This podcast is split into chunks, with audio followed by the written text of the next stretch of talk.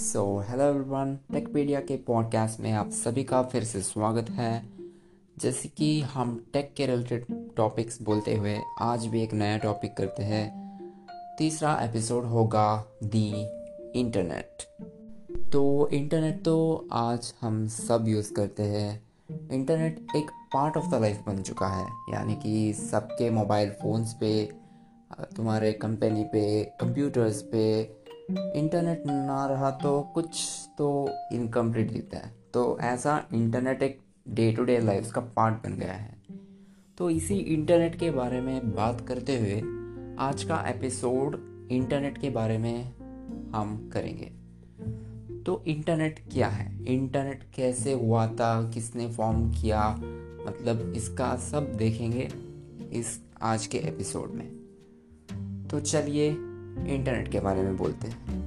तो दरअसल इंटरनेट है कि एक ग्लोबल नेटवर्क है, जहाँ पर सारे कंप्यूटर पे इंटरकनेक्टेड है। मतलब ग्लोबल लेवल में। सो, दुनिया भर जो भी कंप्यूटर है, मोबाइल फ़ोन्स है, एक नेटवर्क से कनेक्टेड है। तो इंटरनेट होता क्या है कि हमें एक इंफॉर्मेशन अगर किसी को सेंड करना है तो वो एक नेटवर्क के ज़रिए से एक कंप्यूटर से दूसरे कंप्यूटर को एक पीस ऑफ़ द इंफॉर्मेशन एक नेटवर्क के फॉर्म से भेजा जा सकता है। तो ये एक नेटवर्क बोला जाए तो इंटरनेट क्या है? मतलब पूरा इंटर वर्ल्ड कनेक्टेड है। पूरा एक मतलब एक कनेक्शन नहीं, यानी कि दो तीन कंप्यूटर्स दो तीन सिस्टम्स मोबाइल फोन्स सब कनेक्टेड है। उसे बोला जाता है इंटरनेट तो ये है एक internet globally system of interconnected computers which can communicate between the computers मतलब इंफॉर्मेशंस और जो भी कम्युनिकेटिंग करना हो, कुछ भी करना हो। यानी कि मैं पहले मतलब जब इंटरनेट फॉर्म हुआ था तो कैसे ये इंटरनेट वर्क हुआ? तो इसके रिलेटेड एक ग्लोबली कनेक्टेड इंटरनेट है।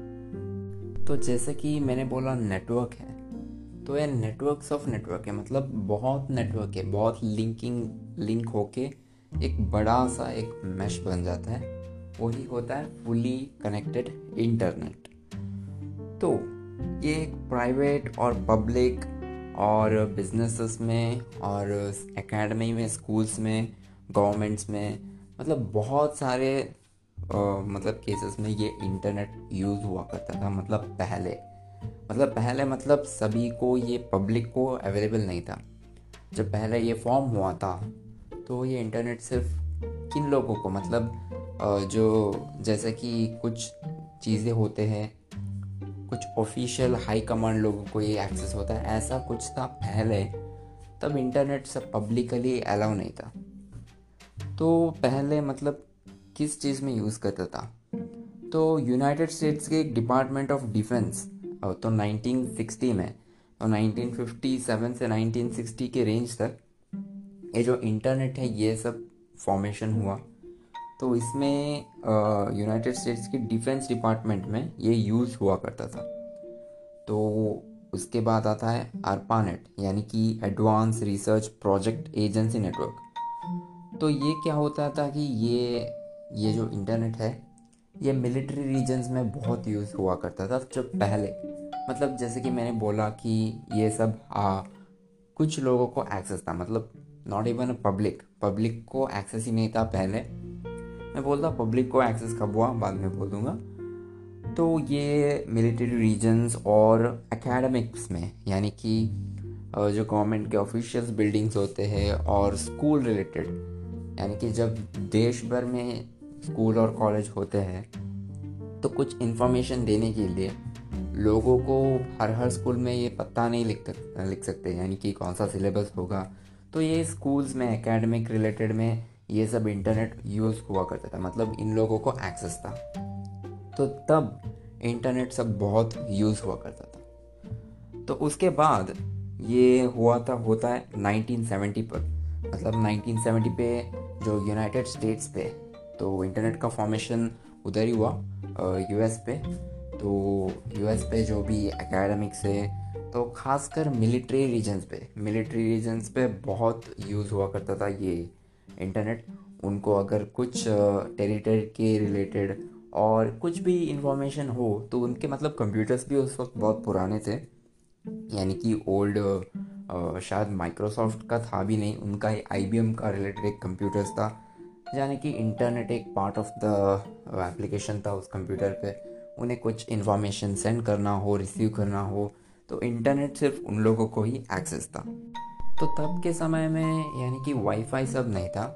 जो भी कनेक्टेड होता था कोएक्शियल केबल्स और केबल्स और ऑप्टिक फाइबर्स वायरलेस था भी, लेकिन उतना एडवांस नहीं था उस समय पर। तो आगे आते आते वायरलेस यानी कि वाईफाई और ब्लूटूथ पेयरिंग टेथरिंग ये सब बाद में एडवांस में फॉर्मेशन हुआ। तब तो जब ओल्ड टाइम में केबल के ज़रिए से जैसे कि आजकल केबल टीवी है तो जैसे ही इंटरनेट का भी एक केबल कनेक्टिविटी था यानी कि सोर्स सर्वर से लेकर बहुत मतलब तब ना इंटरनेट बहुत स्लो था। लाइक के बीज में एम बी में आ, मतलब स्पीड उतना ज़्यादा नहीं था। के बीज में चलता था। ज़्यादातर लोगों को आपको पता होगा कि थ्री जी टू जी सब कैसे थे।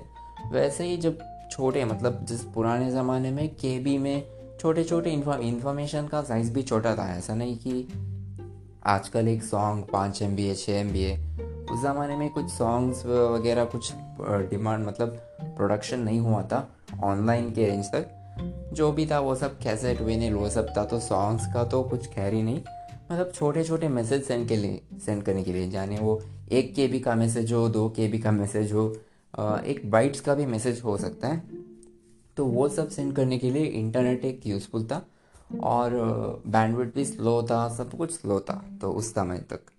तो वो होता है 1970 पे, जब यानी कि एकेडमिक्स वो वो सब यूज़ करते हैं internet as a part of their accessing तो होता है नेक्स्ट 1990 पर, जहाँ पर इंटरनेट एक्सेस यानी कि वो कमर्शियल यूज़ के लिए भी यूज़ होता है। जैसे कि मैंने पहले बोला कि मिलिट्री और एकेडमिक्स रीजन्स सिर्फ़ इन लोगों को ही इंटरनेट एक्सेस अलाउ था। तो बाद में, यानी कि 1990 पर कमर्शियल नेटवर्क्स को भी एक्सेस मिलता है। यानी कि एडवर्टाइजर्स कंपनीज़ तो इनको को भी एक्सेस मिलता है।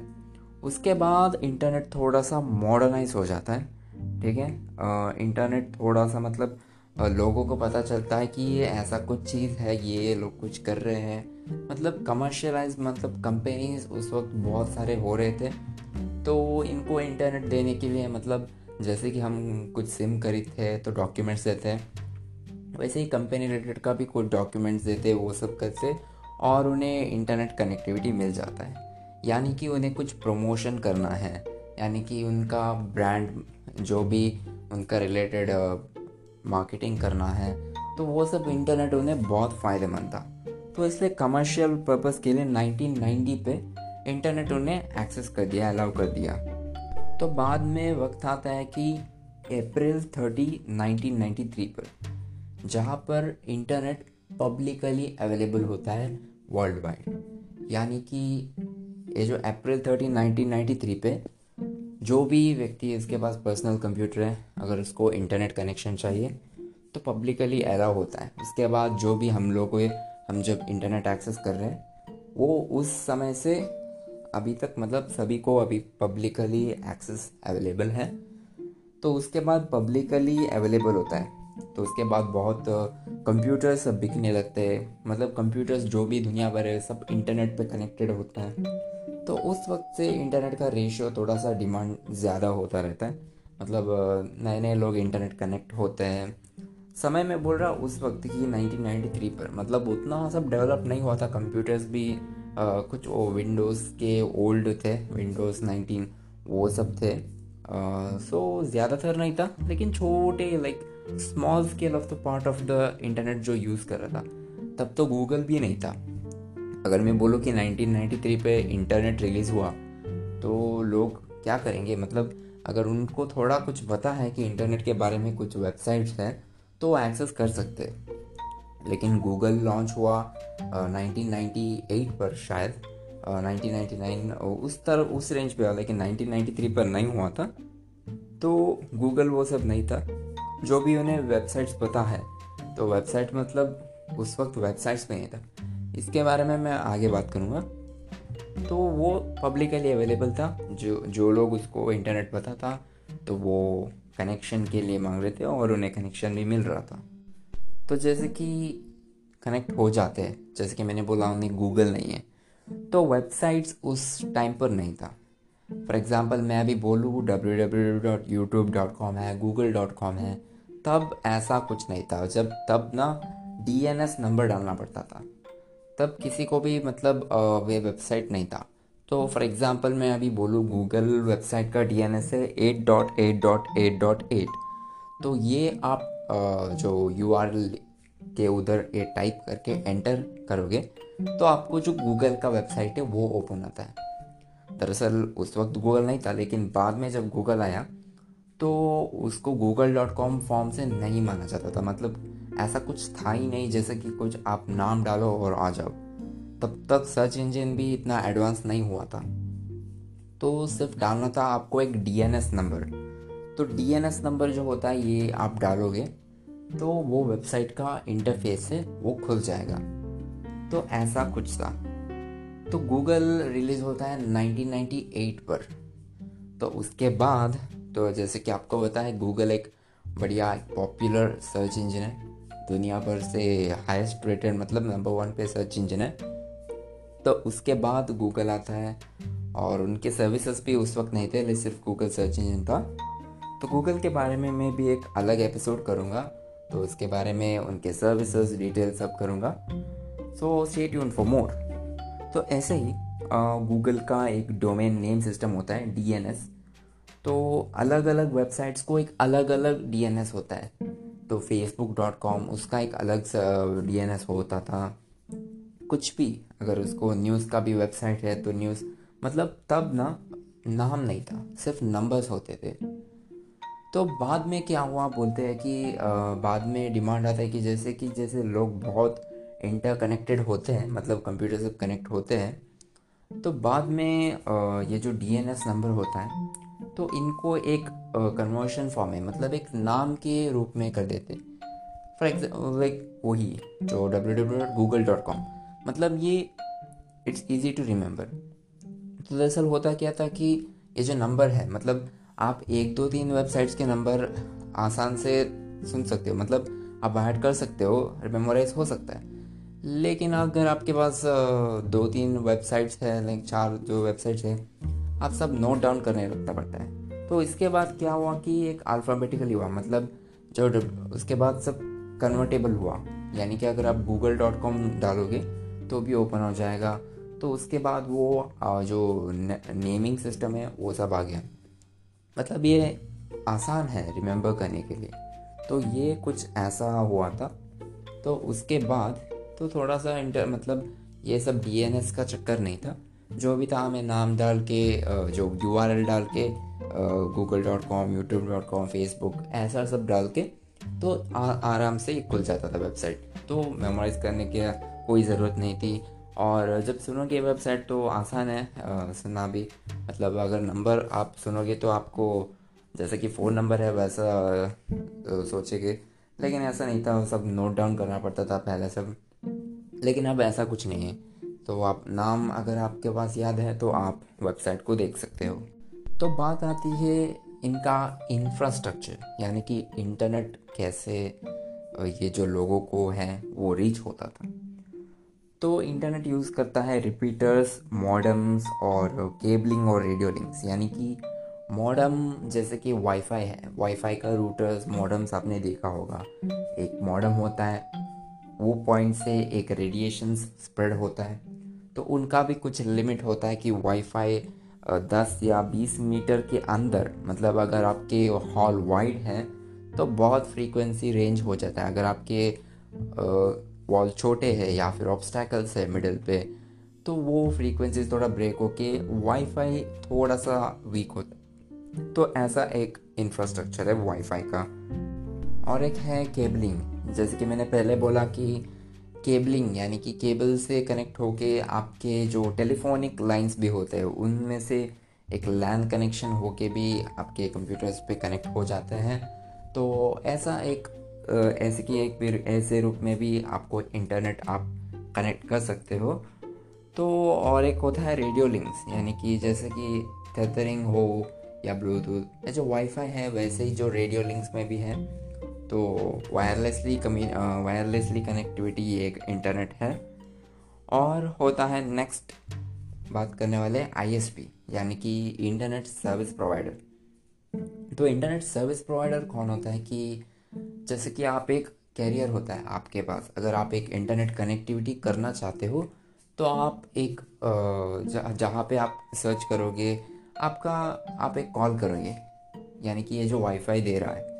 फॉर एग्ज़ाम्पल नाम रखो एयरनेट या फॉर एग्ज़ाम्पल मैं सिम का ही बोल देता हूँ। आप जियो यूज़ करते हो या एयरटेल यूज़ करते हो वोडाफोन यूज़ करते हो तो वो है एक सर्विस प्रोवाइडर्स तो जियो एक कैरियर है तो वो एक सर्विस प्रोवाइड करता है आपको। जो भी इंटरनेट है, उनका हॉस्ट पे कनेक्ट होके, उनका जो भी डेटा आईपी पैक्स है, वो आपको रिवर्ट बैक एंड फॉरवर्ड होता रहेगा। यानी कि जियो एक इधर सर्विस प्रोवाइडर है।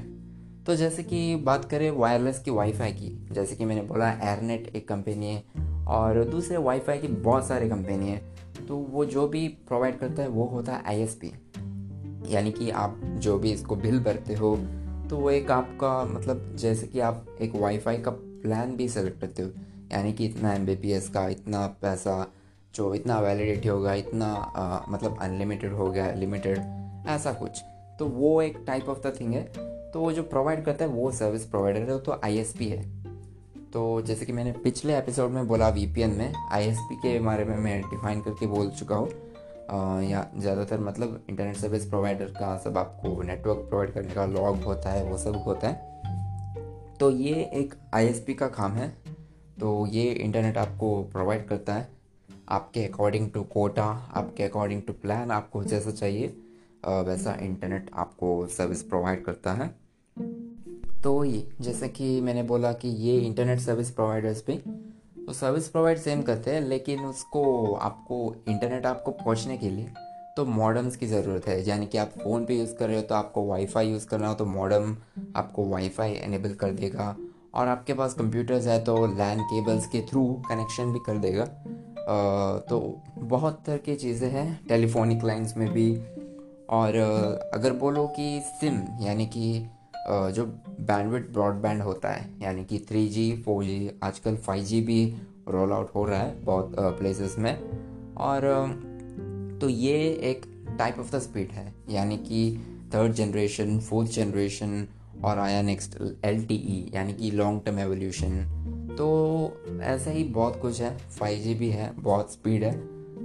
यानी कि पर सेकेंड्स में उसका मेगाबाइट्स ऑफ़ डेटा जो है, वो बहुत अच्छा स्पीड है। तो वो जनरेशन के थ्रू फ्रीक्वेंसीज भी ज़्यादा बढ़ाते जाते हैं। तो ये है एक इंफ्रास्ट्रक्चर एक इंटरनेट का। यानी कि जैसी जैसी टाइम जाता है डेवलपमेंट हो जाता है। जैसे कि बात करें फाइव की तो जो फ्रीक्वेंसी होता है तो फॉर एग्ज़ाम्पल फोर में भी थोड़ा फ्रीक्वेंसी कम हो तो फाइव में थोड़ा सा ज़्यादा फ्रीक्वेंसी सो इसका ज़्यादा फ्रीक्वेंसी का फ़ायदा क्या है? मतलब आप हायर मेगाबाइट्स ऑफ़ डेटा यानी कि कम समय में आपको बहुत सारे डेटा का स्पीड और इसका लाभ आप पा सकते हैं और बहुत सारे फ़ायदेमंद हैं। तो लेटर ऑनवर्ड्स यानी कि ये इंफ्रास्ट्रक्चर है, जो वाईफाई है, इसका भी वर्जन होता है। WiFi four WiFi five WiFi six और इसमें भी थोड़ा सा डेवलपमेंट होता है कि जैसा डिले और यानी कि लैग और पिंग और जिटर इसमें भी बहुत सारा यह इंफ्रास्ट्रक्चर है इंटरनेट का। तो जैसा कनेक्टिविटी वैसा मतलब कुछ भी बिना वगैरह डिले वगैरह थोड़ा सा फास्टेस्ट कनेक्टिविटी मिले इंटर मतलब forward and backward internet upload and download speed सब सही मिले। ये एक इंटरनेट का इंफ्रास्ट्रक्चर है कम्युनिकेशन इंफ्रास्ट्रक्चर है। तो बात करते हैं ये इंटरनेट कनेक्टिविटी की। जैसे कि ये इंफ्रास्ट्रक्चर डेवलप होता जाता है तो हमारे ये जो इंटरनेट कनेक्टेड पीपल्स हैं तो वो बहुत बढ़ जाते हैं। तो मैं बात करूँ कि सर्वे अकॉर्डिंग टू 2012 पे 8.7 बिलियन लोग इंटरनेट कनेक्ट हो चुके होते हैं। यानी कि इंक्लूडिंग ऑल यानी कि उनके कंप्यूटर्स और मोबाइल फ़ोन्स तो उसके बाद सर्वे होता है लाइक थाउज़ेंड ट्वेंटी वन के अगर बात करूँ तो फोर्टी सिक्स बिलियन होते हैं। यानी कि जैसे कि 2012 में जैसे मैंने अभी बोला 8.7 बिलियन। 2021 पे 46 बिलियन या मतलब ये दुनिया भर मतलब ये वर्ल्ड वाइड जो भी ये कंज्यूमर्स है, ये इंटरनेट प्रोवाइड मतलब यूज़ करते हैं, इनका सब टोटल डेटा है टोटल नंबर है। ये 46 बिलियन मतलब including their all IoT devices यानी कि ऐसा नहीं है कि मैं 46 बिलियन लोग बोल रहा हूँ तो उनके कुछ अलग डिवाइसेस भी होते हैं। यानी कि अगर उनके पास कंप्यूटर्स हैं और उनके पास मोबाइल फ़ोन्स है। मतलब अलग अलग कैरियर पे। अगर एक मोबाइल एक जियो से कनेक्टेड है तो एक अलग आई का कैरियर होगा। तो उनको एक काउंटिंग मिलेगा। अगर उनके कंप्यूटर एक वायरलेस प्रोवाइड कर रहा है या फिर वाईफाई वाले प्रोवाइड कर रहे हैं तो उनका एक अलग आई है। तो दूसरा एक काउंटिंग मिलेगा। ऐसे 46 बिलियन है including all I O T devices. आई मतलब छोटे मोटे डिवाइसेस भी है स्मार्ट वॉच होगा या फिर उनके घर की कुछ आ, मतलब डिवाइसेस होगी वो सब कनेक्ट हो जाए तो वो एक होगा टोटल ऑफ़ द 46 बिलियन मतलब 2021 के सर्वे के हिसाब से तो इतने लोग इंटरनेट पे कनेक्टेड हैं। जैसे कि मैंने बोला था कि 1993 पर ये पब्लिक को अलाउ था, और उसके बाद बहुत सारे कंपनीज़ आए, यानी कि गूगल और बाद में फेसबुक आए, और बहुत सारे जो आप, आजकल आपको पता है कि ये इंटरनेशनल कॉन्ग्लोमरेट है टेक जाइंट्स कंपनी पे, ये सब मतलब इंटरनेट की वजह से बहुत सारे पॉपुलर डिमांड है। इंटरनेट की वजह से इनका कुछ बिजनेसेस चलता है। तो ऐसा ही कुछ। तो बाद में 2000 से 2009 तक तो 394 मिलियन से 1.885 बिलियन तक मतलब पॉपुलेशन मतलब इंक्रीज हुआ। यानी कि इंटरनेट कनेक्टिविटी के मामले पे। और 2010 पे एक बिलियन गूगल सर्चेस होते थे हर दिन। एक बिलियन सर्चेस मतलब उस वक्त 2010 पे। आज बहुत है मतलब आज बिलियन से भी ज़्यादा सर्चेस होता है। गूगल एक बहुत बड़ा कंपनी बन गया है। तो उस वक्त मतलब 2010 पे जब गूगल एक थोड़ा सा फ़ेमस हो गया था, बहुत सारे उनके सर्विसेज़ भी अच्छे आ रहे थे तो 2010 पे one billion searches every day हो रहे थे, दुनिया भर के हर वक्त। तो बात करें आज की डेटा के बारे में तो वर्ल्ड वाइड एशिया में हाईएस्ट इंटरनेट यूज़र्स हैं fifty four percent of the whole globe मतलब हाईली कनेक्टेड इंटरनेट है, और remaining others are American peninsula के साइड में और यूरोपियन के साइड में। अफ्रीकन साइड में भी थोड़ा है, लेकिन उतना डेवलप नहीं हुआ था कि जैसे comparing to the other continents Asia में अगर तो कंट्री वाइज हम बात करें कि चाइना नंबर वन पोजीशन में मतलब उनकी आ, मतलब जो भी इंटरनेट यूज़र्स है वन ऑफ़ द टॉप में है मतलब बहुत सारे लोग इंटरनेट पे कनेक्टेड है और एक्सेस करते हैं। और सेकंड आता है हमारा इंडिया आ, हमारे मतलब इंडिया में भी बहुत सारे कनेक्टेड इंटरनेट कनेक्टेड पीपल्स हैं। तो यानी कि इंटरनेट जो भी मतलब पहले कंपेयर करें तो यूएसए सेकंड पे था। और बाद में लाइक आफ्टर द 2014 तो थोड़ा सा इंटरनेट के जो कंज्यूमर्स है वो थोड़ा पेनेट्रेशन मिलता है कि डबल मतलब बहुत इंक्रीज़ होता है। तो रीज़न आपको पता होगा आ, तो जियो एयरटेल उनके प्लान सब आने के बाद तो अफोर्डेबल प्राइजेस में बहुत लोगों को बहुत अच्छा हुआ कि मैं भी इंटरनेट यूज़ कर सकता हूँ। तो उसके बाद इंटरनेट का जो कनेक्टिविटी पे बढ़ जाता है तो आजकल बोले तो इंटरनेट मतलब सेकंड प्लेस में है इंडिया और थर्ड आता है followed by the United States तो उनके भी कुछ थर्ड पोजीशन में है पूरे ग्लोब में. और ऐसे ही बहुत सारे कंट्रीज़ है आते हैं. यानी कि इंडोनेशिया और बहुत सारे कंट्रीज़ आते हैं नीचे. तो इतने सब कंट्रीज़ एक इंटरनेट को एक एक्सेस कर सकते हैं. सो so, बात करते हैं इंटरनेट के एप्लीकेशंस और सर्विसेज़ यानी कि इंटरनेट आप कहाँ पे यूज़ करते हैं मतलब किस मोड पे आप यूज़ कर सकते हैं? तो इंटरनेट आप एक ब्राउज़र्स पे यूज़ कर सकते हैं।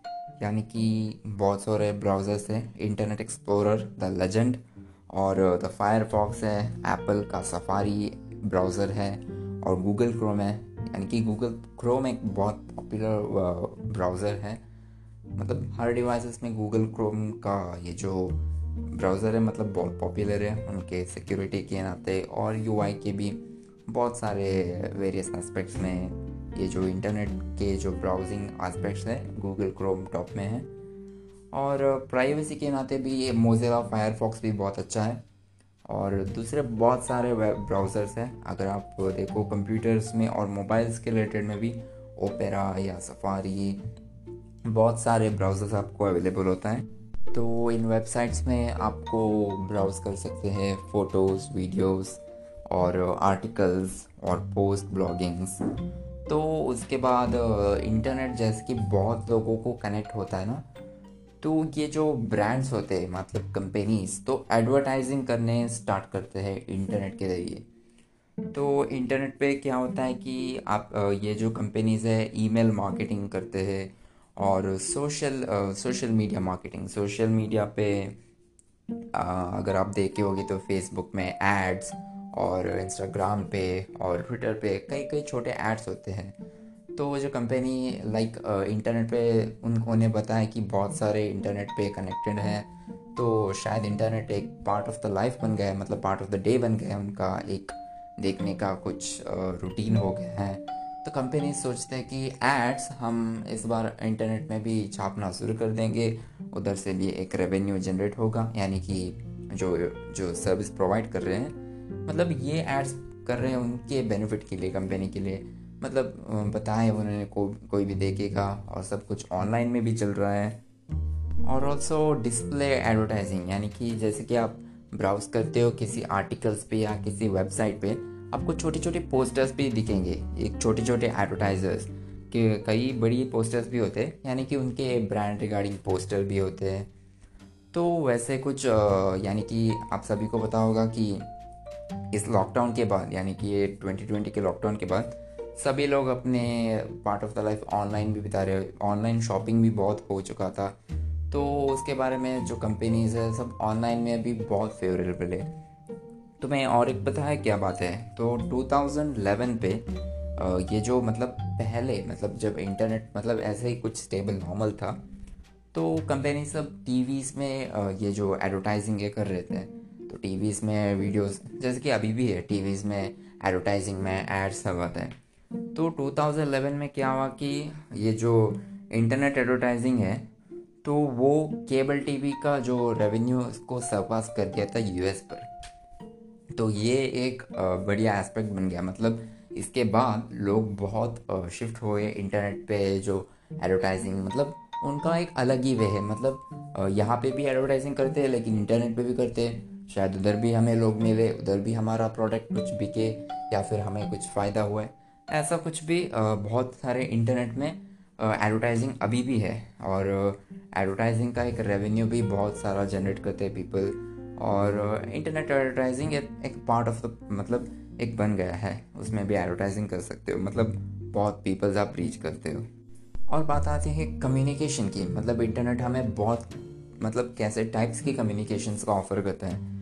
तो the first of the thing is comes email तो ईमेल में आप टेक्स्ट ईमेल भेज सकते हो फ़ोटोज़ भेज सकते हो डॉक्यूमेंट्स भेज सकते हो।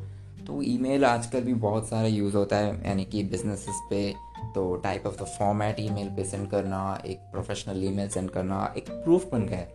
यानी कि पहले जब कोई कुछ डिसीज़न लेना हो कुछ ल, मतलब उन्हें कुछ डॉक्यूमेंट्स मतलब पेपरली साइंड अच्छे से लिखना होता है उन्हें एक प्रूफ होता है। लेकिन आजकल ईमेल है कुछ इलेक्ट्रॉनिकली मेल सेंड करते हैं लेकिन वो भी कुछ हाईली मतलब आ, ये जो बिजनेसेस में काम रिलेटेड में और कभी कभी मतलब बहुत सेवरल टाइप्स में भी यूज़ करता है। और एक एक प्रूफ के जैसे भी नाते भी वर्क करता है, यानी कि ईमेल है, जो भी आप सेंड करते हो, आपके पास भी एक प्रूफ होता है। और आप अटैचमेंट्स भी सेंड कर सकते हो डॉक्यूमेंट्स भी सॉफ्ट कॉपीज़ भी सेंड कर सकते हो। तो एक ईमेल एक पार्ट है। और एक होता है इंटरनेट टेलीफोनी तो इंटरनेट आने के बाद जो ये जो नॉर्मल टेलीफोन्स करते हैं, ये जो S T D I S D तो पहले सब बूथ्स थे फूल्स थे। और इंटरनेट टेलीफोनी होता क्या है कि ये इंटरनेट के थ्रू कॉल होता है। जैसे कि फॉर एग्जांपल आप व्हाट्सएप है व्हाट्सएप पे आप कॉल कर सकते हो। आ, मतलब not a video call video call भी एक पार्ट ऑफ़ द टेलीफोन है तो जैसे कि स्काइप में आप मतलब जब पहले था कि आप नॉर्मल कॉल करते हो सिर्फ़ कंट्रीज़ इनसाइड कंट्रीज़ आपको out of the country call करने के लिए आपको इंटरनेशनल पैक डालना पड़ता है। तो महँगा रहता था ऐसा कुछ बहुत सारे एस्पेक्ट्स थे। लेकिन अभी भी है, लेकिन इंटरनेट टेलीफोनी के बाद तो वही इंटरनेट टेलीफोनी के बाद ये बहुत थोड़ा मतलब इजी हो गया है। मतलब इसको कुछ अलग ही पैक डालना कोई ज़रूरत नहीं है। जैसे कि ऐसा नॉर्मल कॉल कर रहे हैं, वैसे ही कर रहे हैं। तो ये होता है वीओआईपी यानी कि वॉइस ओवर इंटरनेट प्रोटोकॉल तो व्हाट्सएप कॉल अगर आपके अंकल या चाचा, अगर आपके फ्रेंड्स कोई आउट ऑफ़ द कंट्री में है अगर आपको उन्हें कॉल करना है तो ऐसा कुछ नहीं है कि मुझे इंटरनेट पैक डालना है मतलब इंटरनेशनल पैक डालना है तो उसे मैं कॉल कर सकता हूँ। लेकिन आप ऐसे नॉर्मल में व्हाट्सएप पे वो जो व्हाट्सएप वॉइस कॉल है, वही कर सकते हैं। व्हाट्सएप ही नहीं, बहुत सारे एप्लीकेशन है जहाँ पर आपको वी का ये जो सर्विसेज़ देता है, जो टेलीग्राम्स में भी अवेलेबल है अभी, और व्हाट्सएप में, और बहुत सारे प्लेटफॉर्म्स में भी ये जो वी है, ये एक नॉर्मल बन चुका है। तो इंटरनेट के ज़रिए से कॉल जाता है, आपका जो भी है। वो डेटा में जाता है एम में जाता है। कोई भी आपका नॉर्मल सिम के रिलेटेड नहीं जाता। अगर आपके पास वाईफाई भी कनेक्टेड है तो इसमें कॉल कर सकते हो।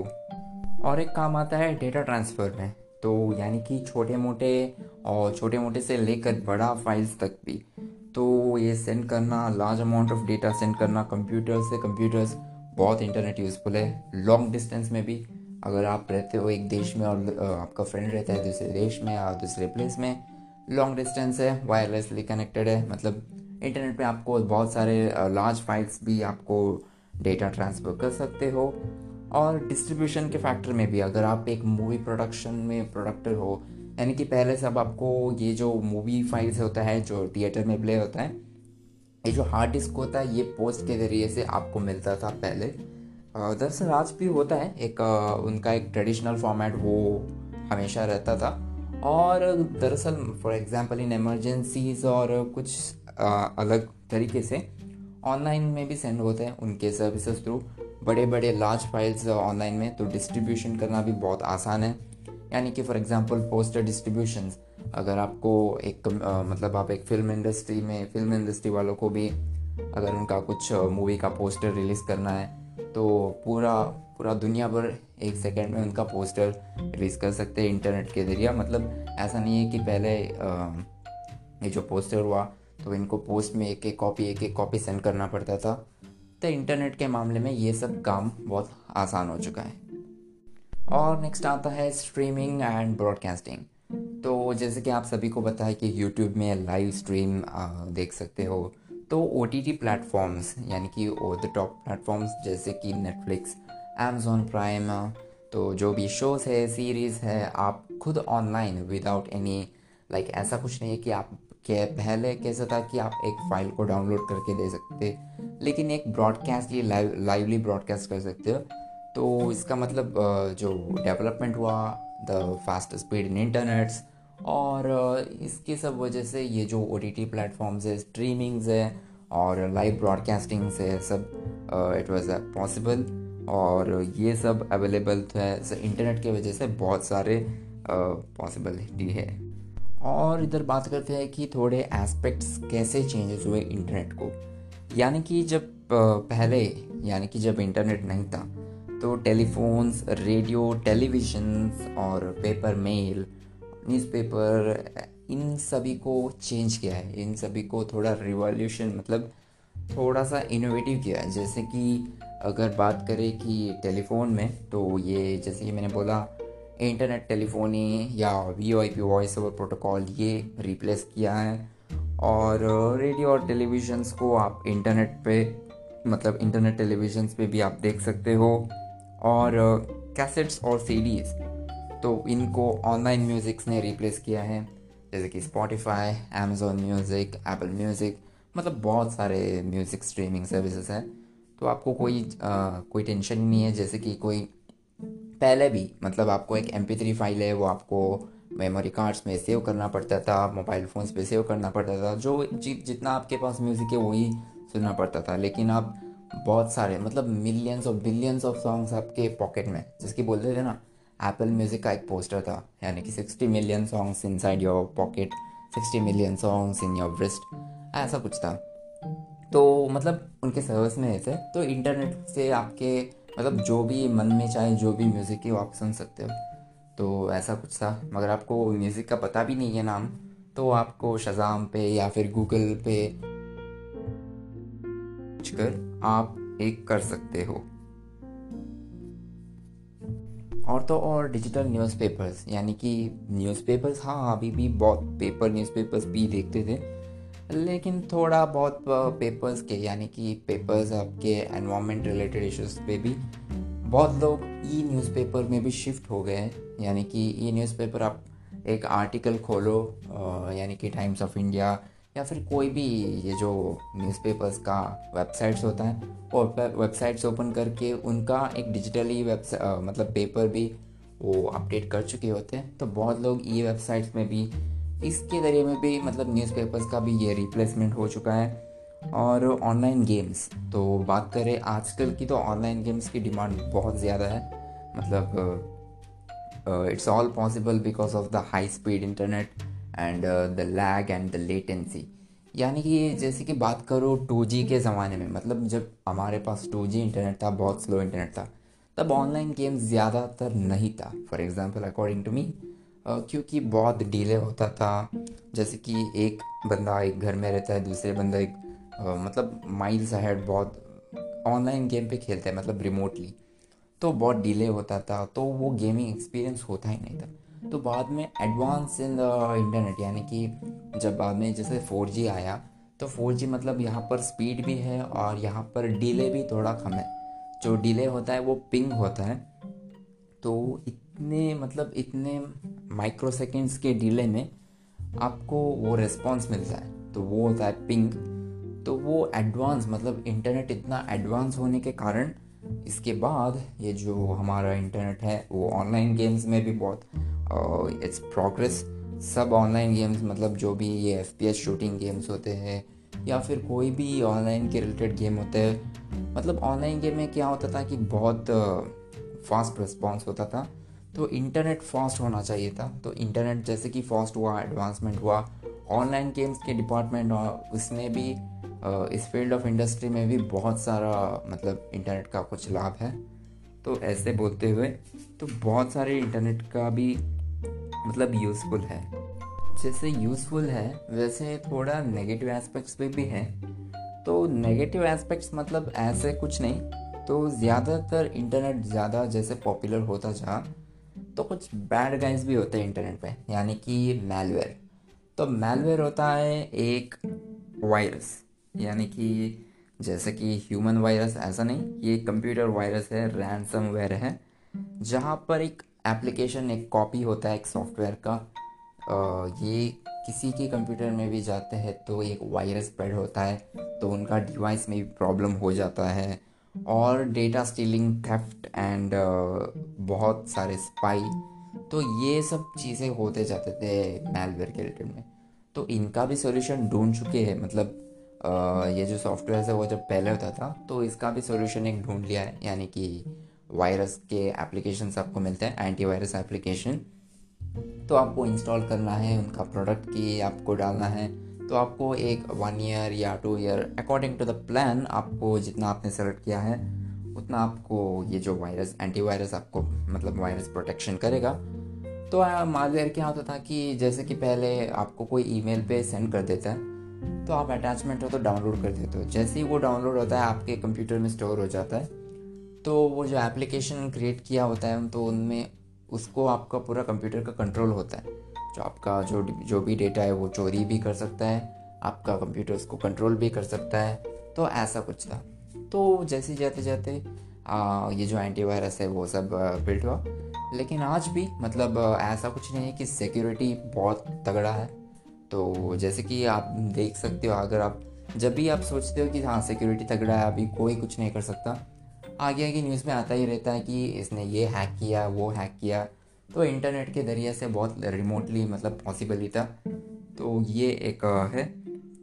और होता है सर्वियलेंस यानी कि जो स्पाई करते हैं तो मॉनिटरिंग ऑफ़ द डेटा ये सब में भी बहुत एस्पेक्ट्स में भी इंटरनेट मतलब जब डेवलप हुआ तो आजकल बहुत आ, मतलब लाइक सीसीटीवी कैमरास और जब कोई भी आपकी बड़ी बड़ी कंपनीज़ का कुछ लॉग देखना हो सबका इंटरनेट का बहुत सारा फ़ायदा मैंने और बोलते हैं इंटरनेट वर्ल्ड वाइड जो है, जो इंटरनेट है यानी कि वर्ल्ड वाइड है, लेकिन यहाँ पर सेंसरशिप एक मेन मोटिव है, यानी कि सब कंट्रीज़ में सब कंटेंट्स एक्सेस नहीं कर सकते।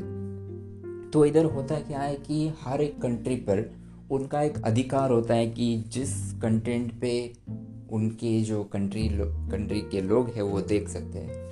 यानी कि मैं अगर मैं बात करूँ कुछ कंट्रीज़ की for example Iran North Korea China Saudi ये कुछ कंटेंट्स को रिस्ट्रिक्ट करता है।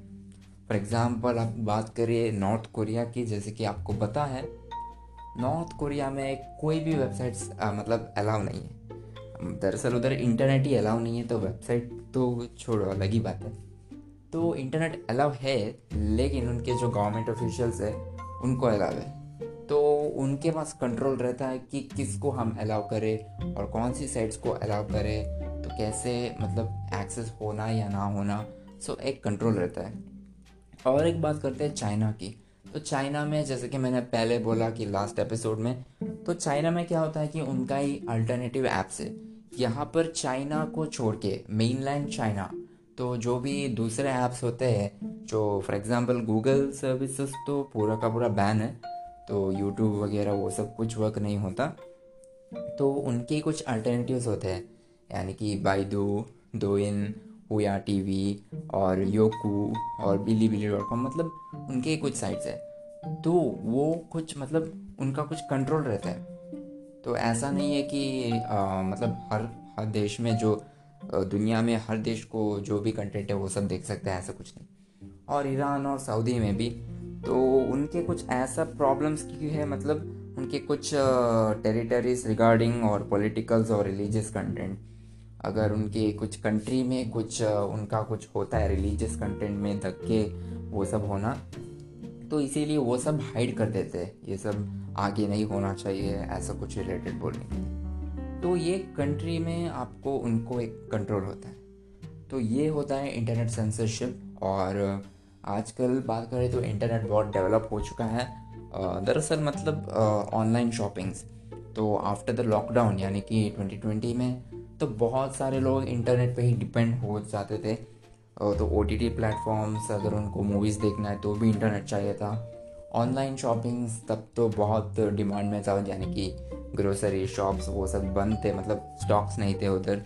तो उसमें भी, और बात करो स्टॉक्स में भी, जैसे कि मैं स्टॉक्स बोल रहा तो इन्वेस्टिंग इन स्टॉक्स तो और इन्वेस्टिंग इन ट्रेडिंग वो भी इंटरनेट बहुत फ़ायदा मैंने मतलब पहले ये सब आपको पेपर्स के खिलाफे में डॉक्यूमेंट्स में बहुत सारा यूज़ करता था। इंटरनेट के बाद ये सब इजीली पॉसिबल है थ्रू द इंटरनेट नेटवर्क पे। आपको घर बैठे ही आपके फिंगर टिप्स मोबाइल्स पे या फिर आपके कंप्यूटर्स में आप कर सकते हो। और डॉक्यूमेंट्स भी बहुत ई डॉक्यूमेंट्स होने लगे हैं।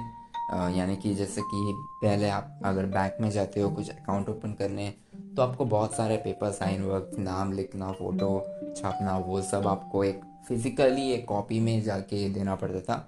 हाँ आजकल भी बहुत बैंक्स में हैं, लेकिन ये ट्रेडिशनल वे में हैं।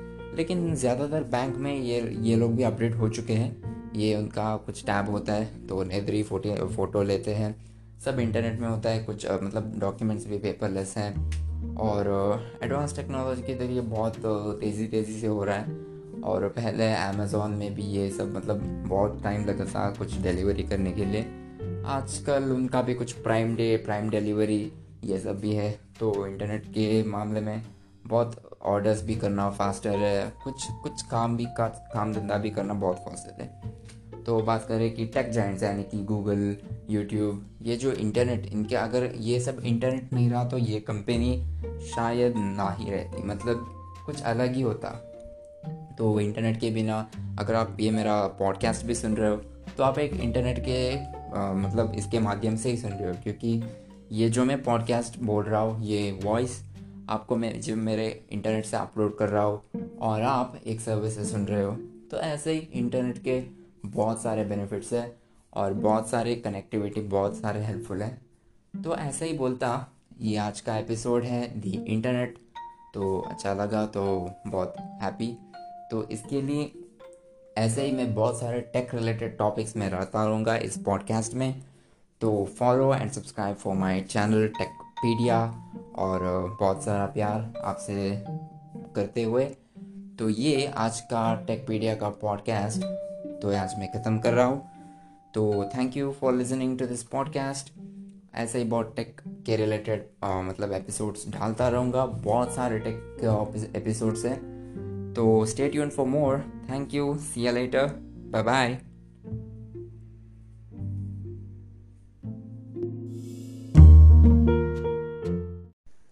so hello everyone Techpedia के पॉडकास्ट में आप सभी का फिर से स्वागत है। हर वक्त जैसे कि टेक के रिलेटेड टॉपिक्स को लेकर एक एक एपिसोड बनाते हुए आज भी एक नया एपिसोड करने वाले हैं। तो आज का एपिसोड होगा एपिसोड नंबर चार, यानी कि गूगल तो गूगल एक मल्टीनेशनल टेक्नोलॉजी कंपनी है। गूगल एक इतना बड़ा कंपनी है कि आज जो भी कंज्यूमर फ़ोन यूज़ करते हैं गूगल तो सुना ही होगा गूगल तो देखा ही होगा। यानी कितना बड़ा सर्च इंजन है, एक बड़ा टेक कंपनी है, जहाँ पर एक कुछ बड़ा नाम करता है। तो इसके बारे में तो एक एपिसोड तो बनता है। तो इसके लिए आज मैंने गूगल के बारे में टॉपिक चुना। तो गूगल के बारे में जो भी है तो इसके बारे में मैं इस एपिसोड में आप सभी को बता दूँगा। सो गूगल एक एमएनसी कंपनी है, यानी कि मल्टीनेशनल कंपनी तो गूगल बहुत सारे इंटरनेट रिलेटेड सर्विसेज़ देता है, यानी कि सर्च इंजन तो आपको बताइए, एक बहुत बड़ा सर्च इंजन है। आपको जो भी मन में आए, जो भी आपको सर्च करना है तो पहला जब आप गूगल पे डालते देते हो गूगल में आप जो भी टाइप कर देते हो और सर्च कर देते हो, एक बहुत बड़ा सर्च इंजन है आप सभी को पता है। और क्लाउड कंप्यूटिंग क्लाउड कंप्यूटिंग में भी गूगल का बहुत बड़ा क्षेत्र है मतलब आपने देखा होगा क्वांटम कंप्यूटर्स और गूगल ने वो सब बहुत सारे किया है। तो पहले भी क्लाउड कंप्यूटिंग क्षेत्र में और इंटरनेट रिलेटेड में ये भी एक, इसका भी कुछ सर्विसेज़ है और सॉफ्टवेयर रिलेटेड तो गूगल बहुत सारे सॉफ्टवेयर बनाते हैं, यानी कि क्रोम ओएस हो एंड्रॉयड हो, बहुत बड़ा प्लेटफॉर्म है एंड्रॉयड और छोटे मोटे सॉफ्टवेयर्स भी गूगल करता रहता है। तो एक इतना बड़ा एमएनसी कंपनी है, ज़्यादातर लोगों को मतलब इनके सर्विसेज़ बहुत है तो सभी सर्विसेज़ में इनके, अभी मैं पॉडकास्ट में बोलने वाला हूँ तो बहुत सारे सर्विसेज़ गूगल प्रोवाइड कर देता है।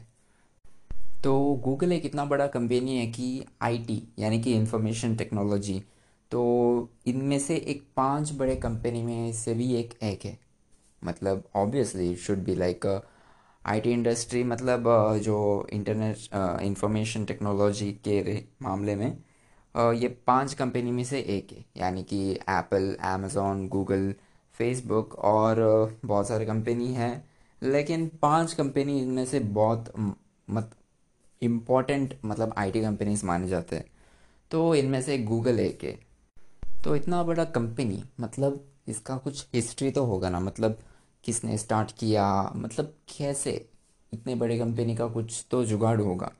तो ये कंपनी फाउंड होता है सितंबर फोर 1998 को Menlo Park California United States में। तो ये गूगल फाउंड करते हैं दो लोग, यानी कि लैरी पेज और सरजे ब्रिन यानी कि ये दो लोग, ये दो भाई लोग हैं, ये हमारे जो गूगल है, इनका एक फाउंड यानी कि Google founded by these two peoples Larry Page and Sergey Brin तो बात करें करंट अभी गूगल की तो सीईओ है हमारे सुंदर पिचाई जी और गूगल एक पेरेंट कंपनी है अल्फ़ाबेट इनकॉपरेशन का। अल्फ़ाबेट यानी कि एक पेरेंट है तो गूगल इनका एक इनका एक कंपनी है। तो एक मतलब अल्फ़ाबेट एक पेरेंट कंपनी है, जैसे कि फेसबुक का भी न्यूली नेम मेटा है, वो पेरेंट कंपनी है फेसबुक और अलग अलग सर्विसेज़ है, ऐसे ही गूगल का एक अल्फ़ाबेट है। तो ये प्रोजेक्ट स्टार्ट होता है जनवरी 1996 पर। यानी कि जैसे मैंने बोला फाउंडर्स लैरी पेज और सर जेब्रिन ये प्रोजेक्ट स्टार्ट करते हैं। तो ये दोनों, यानी कि लैरी पेज और सर जेब्रिन एक पीएचडी स्टूडेंट्स होते हैं स्टैनफोर्ड यूनिवर्सिटी के। और इसमें तीसरा पर्सन भी होता है, उसका नाम होता है स्कॉट हसन यानी कि ये कोडर है, जो गूगल सर्चिंग के बहुत सारे कोड्स ये लिखा था। तो जैसे कि वो कोर्स लिखता है, लेकिन गूगल लॉन्च होने के पहले ही वो गूगल छोड़ देता है। वो कुछ दूसरा कंपनी लॉन्च करने के लिए सोचता है। मतलब सोचा होगा कि हाँ मैं कोड तो लिख दिया, लेकिन ये प्लान सक्सेस नहीं होगा। शायद मैं मेरे पास कुछ बहुत नॉलेज है, मैं अलग ही कंपनी कर दूँ। ऐसे ही कुछ सोचता है और गूगल लॉन्च होने से पहले ही छोड़ देता है। और वो उसका ही दूसरा कंपनी करता है वो होता है विलो गैरेज रोबोटिक्स के मामले में। मतलब उसको पता है कि कोडिंग में कर सकता हूँ, मैं कुछ अलग ही कंपनी कर दूँ। तो 2006 में एक विलो गैरेज रोबोटिक्स के कंपनी में ये स्कॉट हासन होता है। मतलब ये कुछ करता है। तो जैसे ये कंपनी मतलब ये जो प्रोजेक्ट ये जो क्रिएट करते हैं तो इसका नाम पहले रखा जाता है बैकरब यानी कि सिस्टम एक बैक रन करता है। यानी कि बैक लाइन्स को सर्च करता है। तो ये ऐसे ऐसे कुछ सोच कर इन्होंने नाम रखा। मतलब पहले इसका प्रोजेक्ट का नाम गूगल नहीं था। गूगल आता है बाद में। तो पहले इन्होंने नाम रखते हैं बैकरब तो बाद में आता है रॉबिन ली तो रॉबिन ली आता है 1996 पर। तो इसने क्या करता है कि जैसे कि कुछ यू नो प्रोजेक्ट में ये प्रोजेक्ट करते रहते हैं तो ये थोड़ा सा डेवलप करता है ये जो पेज रैंक इंडेक्स में। यानी कि पेज में थोड़ा सा मॉडिफिकेशन करता है तो उसमें उसको बहुत सारा नॉलेज होता है तो वो थोड़ा सा डेवलप करता है। तो बाद में वो थोड़ा मतलब वो भी गूगल छोड़ देता है। बाद में वो एक चाइनीज़ सर्च इंजन बाइडू यानी कि आपको पता होगा। आपको पता नहीं है तो बाइडू एक सर्च इंजन है। जैसे कि हमारा गूगल है तो चाइनीज़ में जैसे कि उनका कुछ अल्टरनेटिव एप्लीकेशंस अल्टरनेटिव वेबसाइट्स होते हैं। तो बाइडू एक पॉपुलर सर्च इंजन है। तो उस सर्च इंजन पे काम पे ये जो रॉबिन ली है, उस पर चला जाता है। तो उसके बाद ये जो बैकरब नाम था, जैसे कि मैंने अभी बोला तो ये रीनेम होता है गूगल पे। यानी कि जी ओ ओ जी एल ई नहीं जी ओ ओ जी ओ एल होता है। लेकिन बाद में जैसे कि प्रोनाउंसिएशन करते जाते हैं, वो और वो गूगल होता है। गूगल एक फॉर्मल टाइप का है। तो उन्होंने बोला कि गूगल ही रख देते हैं। मतलब एक प्रोनाउंसिएशन टाइप गूगल हो सकता है, लेकिन एक गूगल टाइप का है तो जी ओ जी एल ई नाम पे इन्होंने रजिस्टर करते हैं। तो उसके बाद डोमेन क्रिएट होता है गूगल नाम पे, यानी कि अभी जो है W W dot Google dot com तो ये डोमेन रजिस्टर होता है सेप्टेम्बर फिफ्थ नाइनटीन सेवन पर। यानी कि गूगल रिलीज़ हुआ 1998 पे, लेकिन डोमेन का इनके कुछ रेडी होना चाहिए ना। तो डोमेन रजिस्टर होता है सितंबर 15 को 1997 पर। कैलिफ़ोर्निया में जब ये प्रोजेक्ट्स करते रहते हैं तो ये गूगल डॉट कॉम का एक रजिस्टर देते हैं। उसके बाद जो कंपनी होता है गूगल एक इनकॉर्पोरेशन फॉर्म में होता है सितंबर 7 1998 को। जैसे कि मैंने बोला कि डोमेन होता है सितंबर 15 1997 तो इसका कंपनी फाउंड आउट होता है सितंबर 7 1998 मतलब लगभग इनको एक साल लगते हैं। यानी कि हाँ डोमेन क्रिएट हो गया, लेकिन कुछ तो उनमें एरर्स वेरर कुछ होगा ना। तो ये सब सॉर्ट आउट करने के लिए ये सब ऑल मतलब ऐसा नहीं कि हाँ साइट परफेक्ट है, आप लॉन्च कर सकते हैं। आगे ना आगे कुछ ये हैक्स वगैरह, या फिर कुछ वायरस या डीबग या फिर कोई एरर ये सब कुछ आता रहता है। तो ये सब सॉर्ट करने के लिए तो बहुत सारा टाइम लगा। और उसके बाद ये जो गूगल फॉर्म पे एक 1998 पर होता है। तो बात आती है आगे क्या? यानी कि 1998 पर ये कंपनी तो रिलीज़ हो गया इनकॉपरेशन पे हो गया। तो लेट आता है कंपनी के फंडिंग पे, यानी कि जो कंपनी क्रिएट हो गया, लेकिन उन, उनके पास कुछ करने के लिए पैसा तो चाहिए। यानी कि अगर उनको कुछ जुगाड़ करना है, अगर कुछ, उनको कुछ करना है पैसा तो चाहिए। तो बात आता है फंडिंग की। सो जैसे इनका सर्च इंजन थोड़ा सा अच्छा डिमांड पे होता है तो अगस्त 1998 पर एंडी बेतोशिन एक सन माइक्रोसिस्टम कंपनी का को फाउंडर इन्हें एक हंड्रेड थाउज़ेंड डॉलर का एक फंडिंग देता है। यानी कि इनका जो पहला फंडिंग होता है ये तो ये सन माइक्रो सिस्टम का को फाउंडर इन्हें फंडिंग करता है। और बाद में इन्हें कई सारे इन्वेस्टर्स में भी थोड़ा पैसा फंडिंग होता है। और 1998 फिर फिर अमेजोन डॉट कॉम का फाउंडर जेफ बेजोस आप सभी को पता होगा जेफ बेजोस अभी सीईओ नहीं है, लेकिन को फाउंडर है जेफ बेजोस ये भी थोड़ा सा इन्वेस्ट देते हैं। और स्टैनफोर्ड यूनिवर्सिटी के कंप्यूटर साइंस के प्रोफेसर यानी कि ये जो हमारे लैरी पेज और सर जेब्रिन ये स्टैनफोर्ड यूनिवर्सिटी में पढ़ाई किए थे।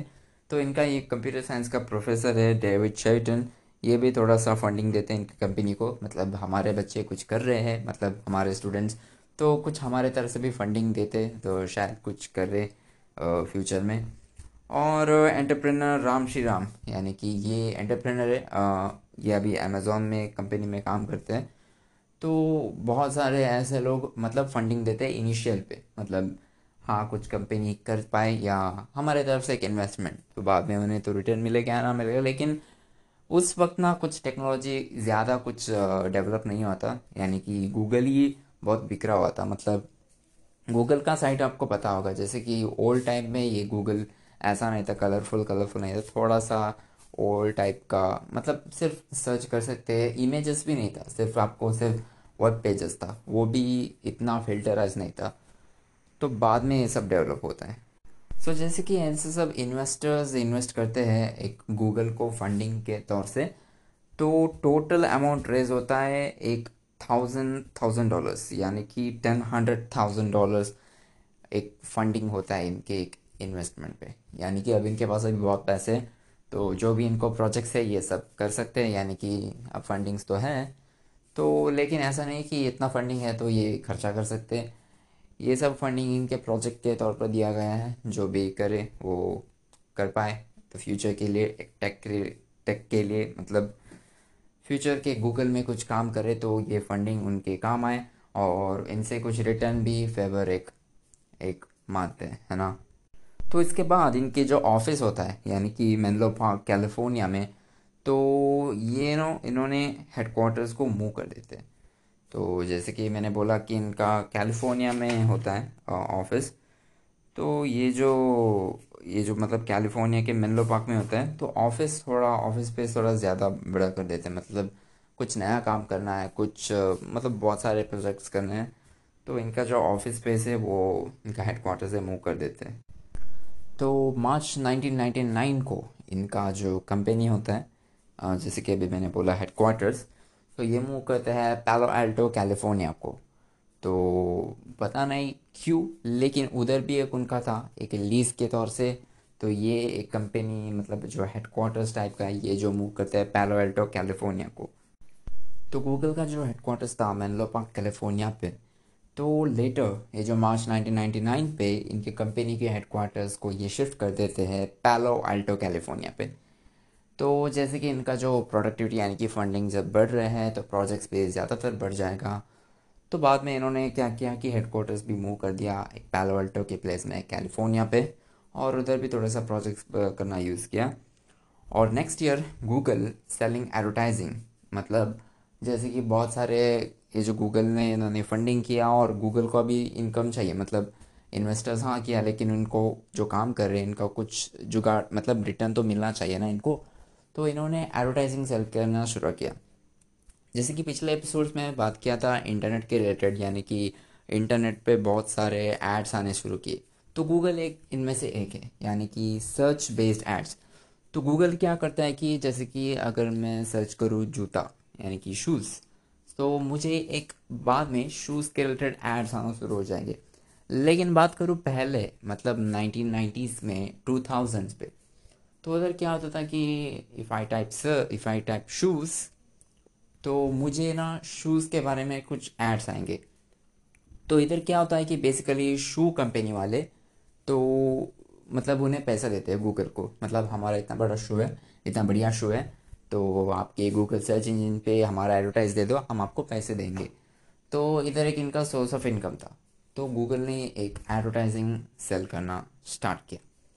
तो इधर क्या होता है कि जैसे कि ये ये जो गूगल को सेंड करते हैं, यहाँ पर इनके जूते विजिबल होता है। तो जो भी कस्टमर देखेगा तो उनके जूते को क्लिक करेगा तो वो ख़रीदेगा। तो मतलब शू कंपनी वाले को भी मतलब प्रॉफिट है है ना? तो एक सोर्स ऑफ़ एडवर्टाइजिंग है। जैसे कि शू कंपनी को पता नहीं कि हाँ किसको शू पसंद है, किसको पसंद नहीं है। तो अगर गूगल में वो सर्च करेगा तो उसे एक टारगेट बेस्ड कस्टमर मिलेगा। यानी कि किसको मुझे अगर शू चाहिए ही चाहिए तो पता चलेगा कि हाँ गूगल को पता है कि इसको शू चाहिए। तो इसको ही एडवर्टाइजिंग दिखाएगा और किसी को भी नहीं। तो फॉर एग्ज़ाम्पल ऐसे शू ही नहीं, बहुत सारे वर्ड यानी कि कप हो, या फिर बोट हो, या फिर इनको कुछ भी लेना हो, कपड़ा लेना हो, जूता लेना हो टाई लेना हो, या फिर जो भी लेना हो उनके उनके मतलब जो भी इनके कंपनीज़ मतलब उनको एडवर्टाइजिंग को पैसे दे देंगे, ये जो एक टारगेट बेस्ड एडवर्टाइजिंग है, इनको बहुत सारा प्रॉफिट हुआ गूगल को। तो एडवर्टाइजिंग में क्या होता था कि जैसे कि फॉर एग्जांपल उस टाइम पे एक याहू एक सर्च इंजन था तो गूगल को एक कंपटीशन देता रहा। तो याहू भी एड्स डालने शुरू किया, लेकिन याहू और गूगल में इधर एक क्या डिफरेंस क्या थे कि मतलब याहू में भी एड्स था, लेकिन उनके एड्स सब, उनके जो वेब पेज में सब फुल हो चुके थे मतलब फुल मतलब इतना इतना बड़े एड्स थे कि एड्स भरे हुए थे, लेकिन कंटेंट से ज़्यादा एड्स ही था। तो गूगल ने क्या किया कि अब पेज शुड बी अनक्लटर्ड मतलब यहाँ पर गूगल ने पूरा टेक्स्ट बेस्ड एड्स दिया। यहाँ पर जो भी फ़ोटो बेस्ड नहीं है मतलब आजकल है, लेकिन अगर आप जाओ कि गूगल डॉट कॉम तो क्लीन पेज मिलेगा आपको, कोई भी उधर एड्स नहीं मिलेगा। अभी भी जब जाओगे गूगल एक सर्च बार है एक बॉक्स है नीचे से इमेजेस वीडियोस और वो सब है। अगर आप जाओगे अभी याहू डॉट कॉम तो अभी भी आपको बहुत सारे एड्स देखने को मिलेंगे वीडियोस देखने को मिलेंगे न्यूज़ देखने को मिलेंगे। मतलब देखने में थोड़ा सा मैसी लगता है, लेकिन गूगल का बहुत सारा क्लीन था। तो ये एड्स डालते हैं सर्च पर। यानी कि अगर आप सर्च करते हो सर्च के बाद आपको एक टेक्स्ट बेस में एड्स मिलेगा और इधर साइड में लिखा भी होता है, एक ऐड है। तो वो एक गूगल ने ट्राई किया और बाद में यानी कि अदर कंपनीज़ यानी कि बिंग हो याहू हो, इन्होंने कॉपी करना स्टार्ट किया। लेकिन हाँ लेकिन उनका भी थोड़ा थोड़ा फ़ोटो बेस्ड एड्स अभी भी है। तो गूगल इनमें से थोड़ा अनक्लटर्ड रहा। तो ईयर 2000 पे गूगल सर्च इंजन तो एक डिफ़ॉल्ट सर्च इंजन हो गया मतलब बहुत सारे प्लेसेस पे। तो मतलब पहले याहू एक सर्च इंजन था, यानी कि जो भी आप कंप्यूटर्स में जाओ याहू सर्च इंजन एक डिफ़ॉल्ट था। और बाद में गूगल भी एक ऑप्शन आ गया है कि आप गूगल को एक डिफ़ॉल्ट सर्च इंजन कर पा रहे हो या मत, या कि नहीं। तो बहुत सारे, यानी कि बाद में आता है एक इंक टॉमी यानी कि एक सॉफ्टवेयर प्रोवाइडर है आईएसपी के लिए। इन्होंने भी गूगल सर्च इंजन को एक डिफ़ॉल्ट बना के रख दिया। और बाद में 2003 पे गूगल एक प्लेस को लीज करता है। उस प्लेस का नाम है amphitheatre parkway Mountain View California यानी कि अभी भी एक करंट एड्रेस है हेडक्वार्टर्स का गूगल का। माउंटेन व्यू कैलिफ़ोर्निया अब आज का हेडक्वार्टर्स है। और ये इन्होंने मूव करते हैं 2003 पर, एक लीज करते हैं। ठीक है? मतलब खरीदते नहीं लीज करते। उतने उस वक्त उनके पास उतना पैसा होगा या नहीं होगा, मुझे नहीं पता, लेकिन उन्होंने लीज करते हैं। मतलब उनको कुछ और भी जगह चाहिए कि उस जगह पर मतलब ये जो हमारे, ये जो काम करने वाले रहते हैं, बहुत सारे स्टार्टअप्स वगैरह होता रहता है। ये जो माउंटेन व्यू कैलिफ़ोर्निया एरिया पे मतलब एक क्या सिलिकॉन सिटी है। यानी कि हमारे देश में बैंगलोर एक सिलिकॉन सिटी है। तो अमेरिका में कैलिफ़ोर्निया मतलब कैलिफ़ोर्निया एक सिलिकॉन सिटी बोल सकते तो इस एरिया में आ, मतलब कैलिफ़ोर्निया की इस एरिया में बहुत सारे स्टार्टअप्स है और बोल बोला जाता है कि एम्प्लॉयज़ का घर भी बहुत आसपास है तो इन्हें भी आसान होता था। मतलब हाँ कुछ they can have a very good ideas and rest well I guess और वही जैसे कि उन्होंने लीज पे लिया वही तीन साल के बाद तो ये जो कम्पे, ये जो प्लेस है उन्होंने लीज लिया था, वो ख़रीद लेते हैं। तो लगभग three hundred and nineteen million US S dollars को। तो ये जो कंपनी मतलब ये जो प्रॉपर्टी है, ये जो ख़रीद लेते हैं गूगल अपने आप के लिए। इधर ही हमारा हेडक्वार्टर्स बना लेंगे तो हाँ ठीक है। तो गूगल का हेडक्वार्टर्स उधर होता है माउंटेन व्यू कैलिफ़ोर्निया पर। और बाद में जो हमारा ऑक्सफोर्ड डिक्शनरी है यानी कि एक बहुत बड़ा इंग्लिश डिक्शनरी माना जाता है। तो गूगल का एक वर्ड आता है। मतलब गूगल का एक वर्ड का मीनिंग होता है कि to use the Google search engine to obtain information on the internet मतलब सिंपल एंड क्लीन इतना ज़्यादा तक नहीं कि ऑक्सफर्ड आपको बताया ना कि सिंपल लाइन पे लिख देता है कि हाँ भाई, क्या लिखा है? मतलब मीनिंग भी बहुत सही है। तो ऐसा ही कुछ। तो गूगल एक ऑक्सफोर्ड डिक्शनरी आता है। मतलब इतना बड़ा उन्होंने एक साधना किया है ना। तो उस वक्त हमारे ये चेयरमैन होते हैं एरिक स्मिथ तो उसका सी और चेयरमैन ऑफ़ द गूगल उस वक्त पर एरिक स्मिथ एक चेयरमैन होता है। तो बाद में तो गूगल आता है आईपीओ में, यानी कि एक इनिशियल पब्लिक ऑफरिंग तो अगस्त 19 2004 पे ये कंपनी एक पब्लिक कंपनी होता है आईपीओ पे लिस्टिंग आता है। लैरी पेज और सर्जे ब्रिन और एरिक स्मिथ तो ये तीन लोग होते हैं एग्री करते हैं कि हम इस कंपनी को 20 साल तक एक साथ में चलाएँगे, यानी कि उस वक्त 2004 से 20 साल तक। तो लगभग होता है 2024 तक। तो इन्होंने एग्री करते हैं कि हाँ हम इस कंपनी को तीन साल तक एक अच्छे से मतलब सॉरी तीन साल नहीं, बीस साल तक एक अच्छे से हम एक फॉर्म करेंगे। बहुत सारे नए नए आइडियाज़ लाएँगे गूगल पे और बहुत सारे सॉफ्टवेयर क्रिएट करेंगे। ऐसा कुछ मतलब ऐसा नहीं कि 2024 के बाद गूगल ना रहेगा मतलब गूगल ना रहा, ऐसा कुछ नहीं। तो इनका कुछ एक एग्रीमेंट होता है तो उस वक्त उन्होंने लिखा होता है। तो पता नहीं, देखते आगे क्या होता है, शायद मतलब 2024 के बाद वो नहीं रहेंगे या फिर रिटायरमेंट देंगे। पता नहीं, चलो देखते हैं। तो जैसे ही कंपनी आईपीओ में एक लिस्टिंग होता है तो कंपनी को 19 मिलियन शेयर्स तक का एक ऑफ़र मिलता है। यानी कि ये लोग 85 डॉलर पर शेयर उस वक्त पर 2004 मतलब एक शेयर का गूगल का प्राइस होता है 85 डॉलर मतलब आप उस वक्त पे एक 85 डॉलर का एक शेयर खरीदते हो आज आपको बहुत शेयर का मतलब शेयर का वैल्यू बहुत बढ़ गया है. यानी कि 2000 2000 तक होगा शायद. पता नहीं एग्जैक्टली exactly, लेकिन ज़्यादा है. अगर आप उस टाइम पे एक 85 डॉलर का शेयर खरीदते हो तो आप आप सेल करते हो तो आज तो मतलब बहुत वैल्यू है इसका। तो बहुत रिटर्न वैल्यू आपको बहुत मिलेगा। तो उस वक्त 2004 पे मतलब 85 डॉलर्स पर शेयर एक ऑनलाइन ऑक्शन के ज़रिए से एक शेयर्स को सोल्ड किया जाता था। तो ऐसे ही गूगल मतलब इतना बड़ा कंपनी होता है। तो नवंबर 2006 पे यूट्यूब यानी कि आप सभी को पता है, एक वीडियो शेयरिंग प्लेटफॉर्म है। तो इस यूट्यूब को गूगल बाई करता है। लगभग 1.65 बिलियन डॉलर्स को। यानी कि वर्थ है रियली मतलब अगर मेरे पास भी इतना पैसा होता तो मैं ख़रीद लेता। मतलब मुझे आइडिया नहीं है, बाद में मैं क्या करूँ यूट्यूब में, लेकिन the way they treated the YouTube right मतलब उनका एक पार्ट ऑफ़ अ फैमिली बन गया।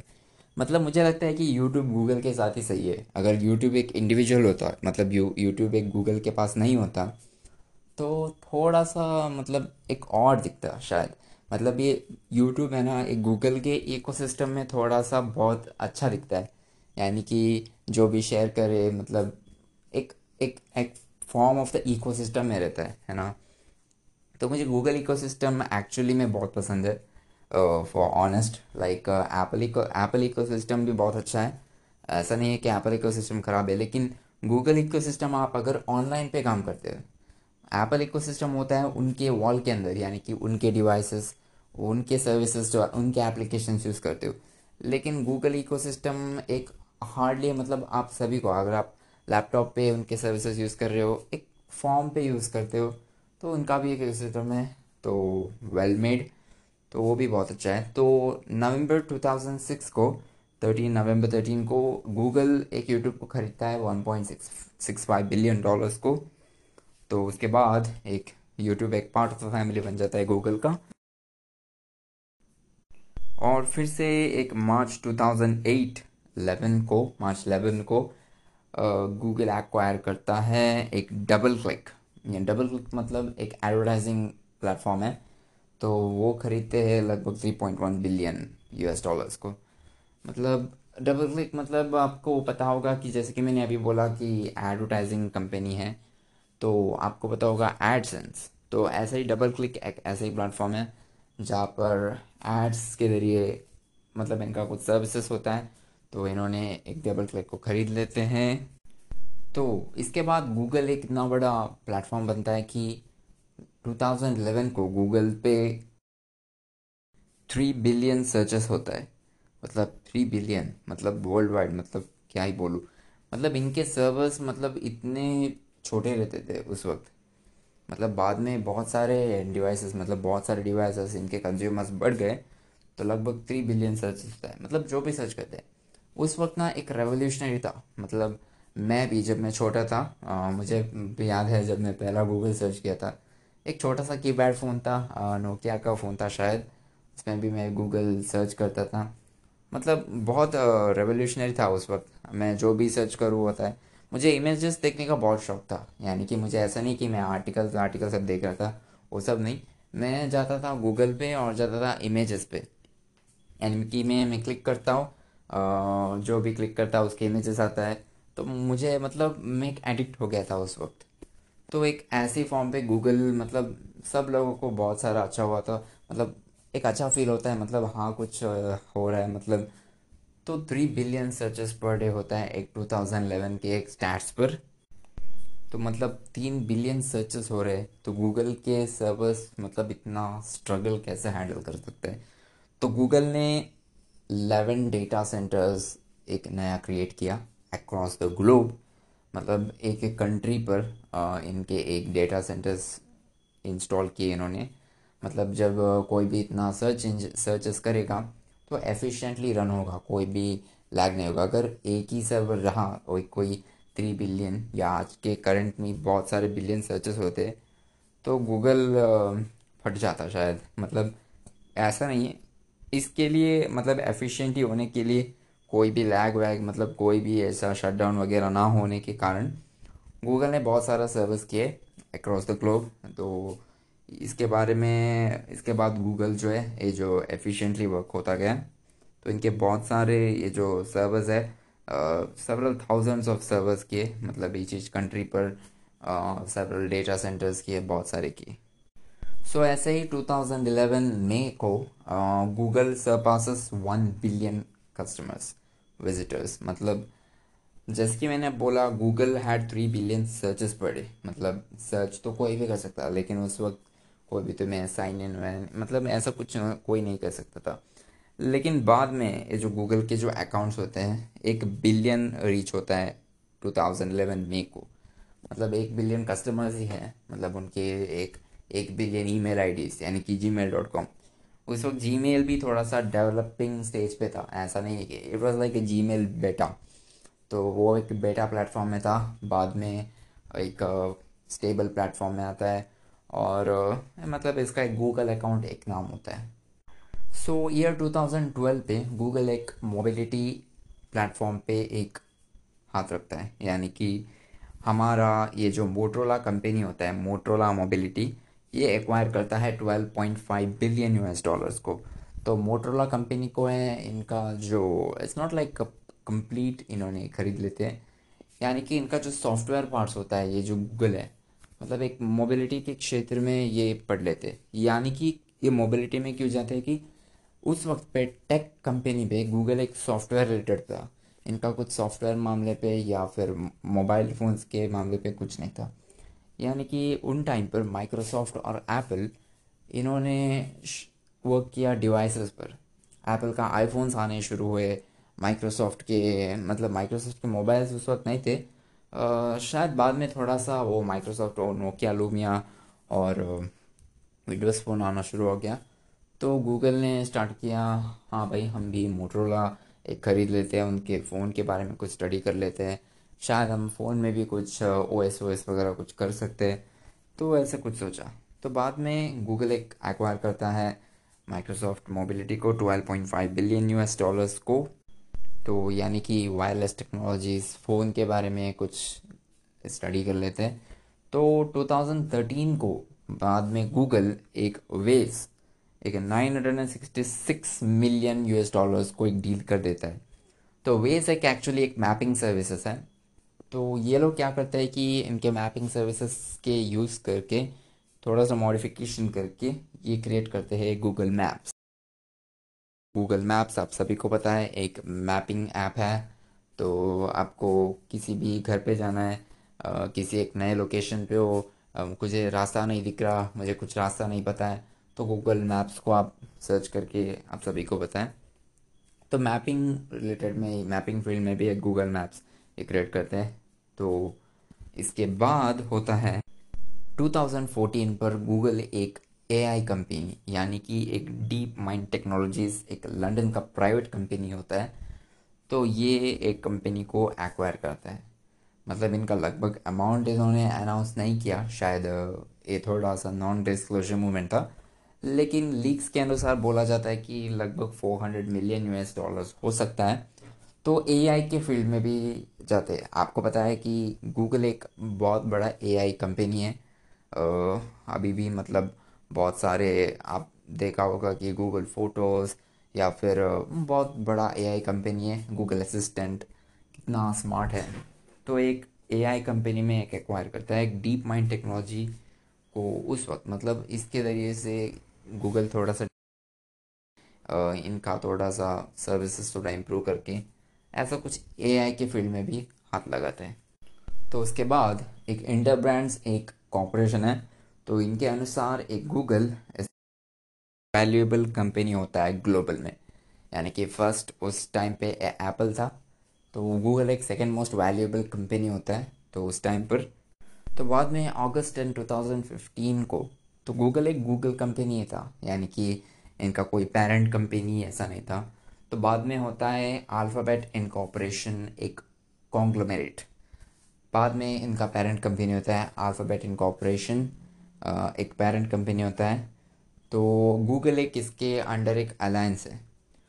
तो वही साल 2015 को आ, हमारे जो सीईओ करंट सीईओ होते हैं ले सुंदर पिचाई ये जो हमारे चीफ एग्जीक्यूटिव ऑफिसर बनते हैं गूगल के ओके? मतलब उस टाइम पर लैरी पेज जो गूगल के सीईओ रहते थे तो उसके बाद होता है सुंदर पिचाई यानी कि एक सीनियर वाइस प्रेसिडेंट थे उस टाइम पर। तो ये रिप्लेस होता है सीईओ पर और लैरी पेज कुछ अदर ऑपरेशंस पे काम करते हैं। तो आपसे मतलब अभी भी करंट है सुंदर पिचाई। तो शायद फ्यूचर में कोई अलग हो या फिर अलग, लेकिन अभी करंट हमारे इंडियन के सुंदर पिचाई गूगल के सीईओ हैं।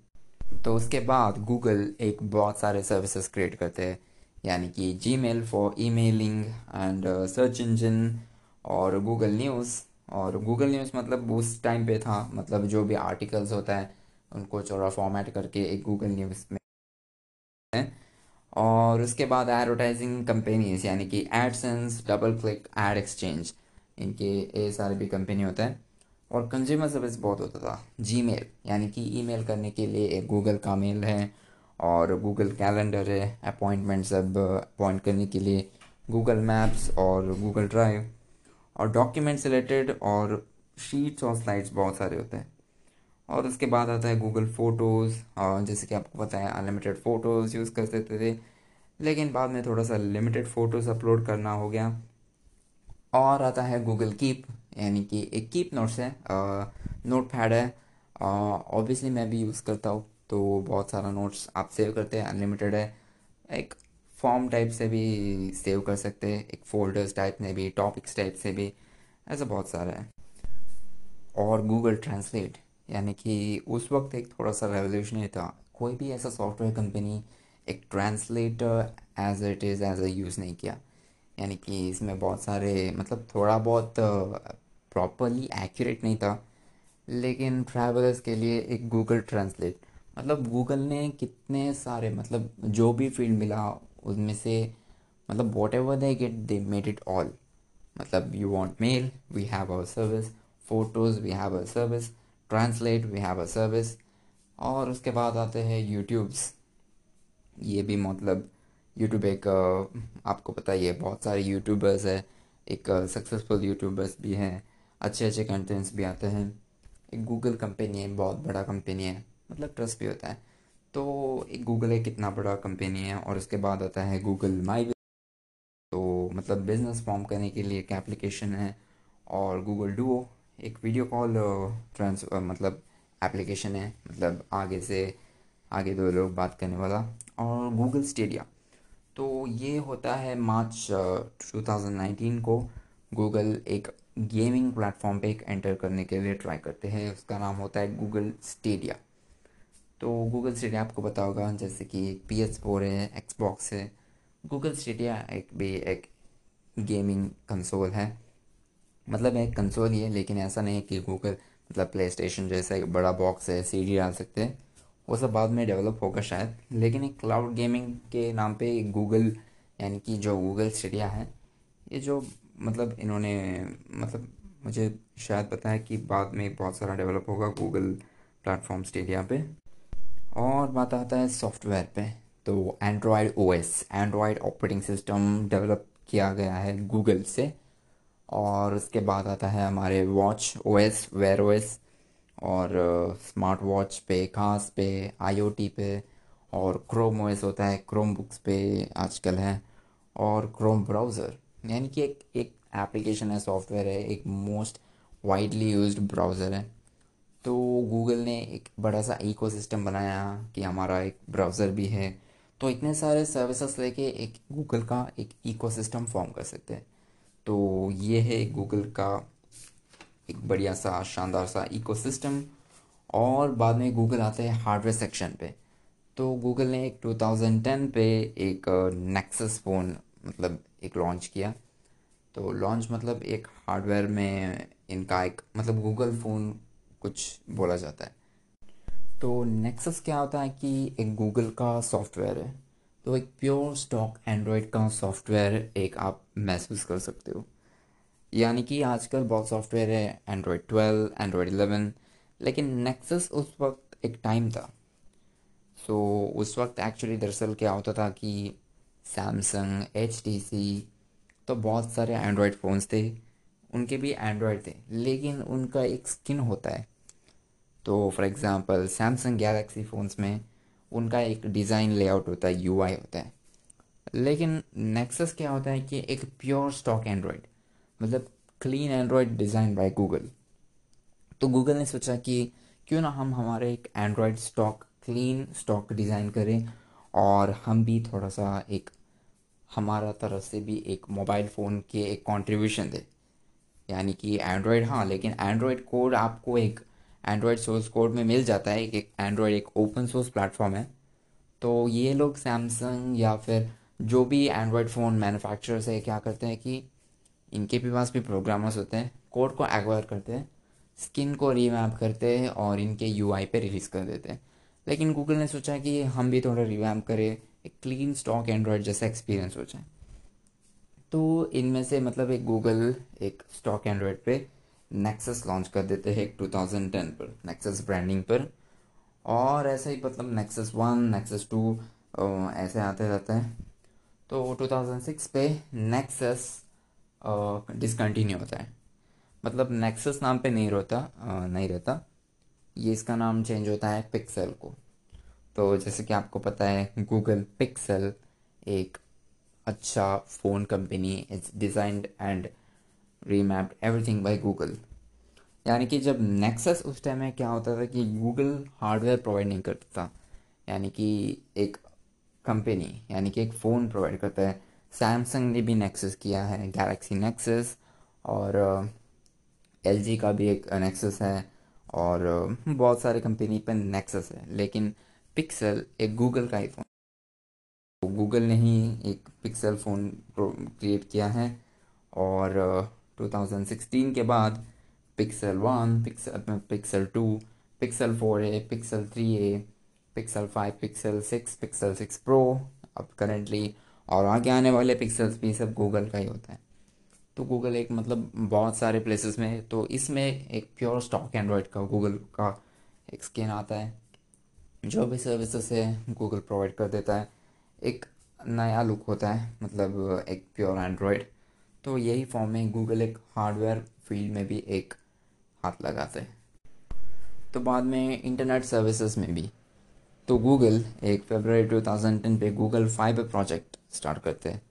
तो ये है एक आईएसपी यानी कि इंटरनेट सर्विस प्रोवाइडिंग तो एक फाइबर प्रोजेक्ट क्या होता है कि एक high speed broadband network connection है गूगल की तौर से। मतलब ये जो नेटवर्क वाईफाई कनेक्शन होता है गूगल फाइबर एक इंटरनेट स्पीड ब्रॉडबैंड कनेक्शन होता है। तो इंटरनेट सर्विसेज़ में भी गूगल भी थोड़ा इन्वेस्टिंग करता है और make a projects on to that and will create new Google right तो ये है एक गूगल का एक इतना बड़ा हिस्ट्री यानी कि हिस्ट्री से लेकर आज तक जो भी इनके सर्विसेज़ हैं और रिलेटेड है, सब एक गूगल है। एक गूगल एक बड़ा कंपनी है founder as an Alphabet incorporation CEO Sundar Pichai, and founders are Larry Page and Sergey Brin. तो गूगल इज़ अ एंड दरअसल जैसे कि मैं पॉडकास्ट करता हूँ तो जैसे कि मैं गूगल बोलता हूँ तो मेरा फ़ोन उस साइड पे गूगल ओपन हो जाता है। दरअसल पता है। और उसके बाद भी तो यही एक पॉडकास्ट बोलते हुए आज का टॉपिक तो इस एपिसोड गूगल ये पे मैं ख़त्म कर रहा हूँ। तो आगे आने वाले एपिसोड में बहुत सारे एपिसोड टेक के रिलेटेड ऐसे ही मैं पॉडकास्ट डालता रहूँगा। तो follow my podcast Techpedia for more तो मैंने इंस्टाग्राम पेज भी मैंने क्रिएट किया है। तो नाम है tech dot pedia dot podcast आप सर्च करते हो सर्च कर सकते हो। फॉलो करो, उधर मैं पॉडकास्ट के रिलेटेड जो भी अपडेट्स हैं, मैं अपडेट करते रहता हूँ।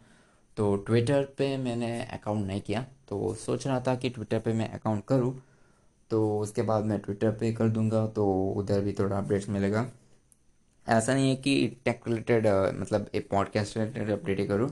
थोड़ा सा टेक टिप्स भी मैं डालता रहूँगा इंस्टाग्राम पे पोस्ट या फिर वीडियोस या फिर रील्स तो बहुत सारे टेक रिलेटेड या फिर मतलब जो रील्स है उसके भी एक एपिसोड बना दूँगा मतलब ये जो भी है मतलब क्यों किया मतलब क्यों सब कुछ है तो ये टेकपीडिया है तो it's all related tech so please be follow and subscribe तो it's available in all platforms such as Apple music Spotify, and Breaker cast and Pocket cast public radio and बहुत सारे platforms available Amazon Music. So kindly please follow and subscribe and listen and um, stay tuned for more. See you guys later. Peace. Bye bye.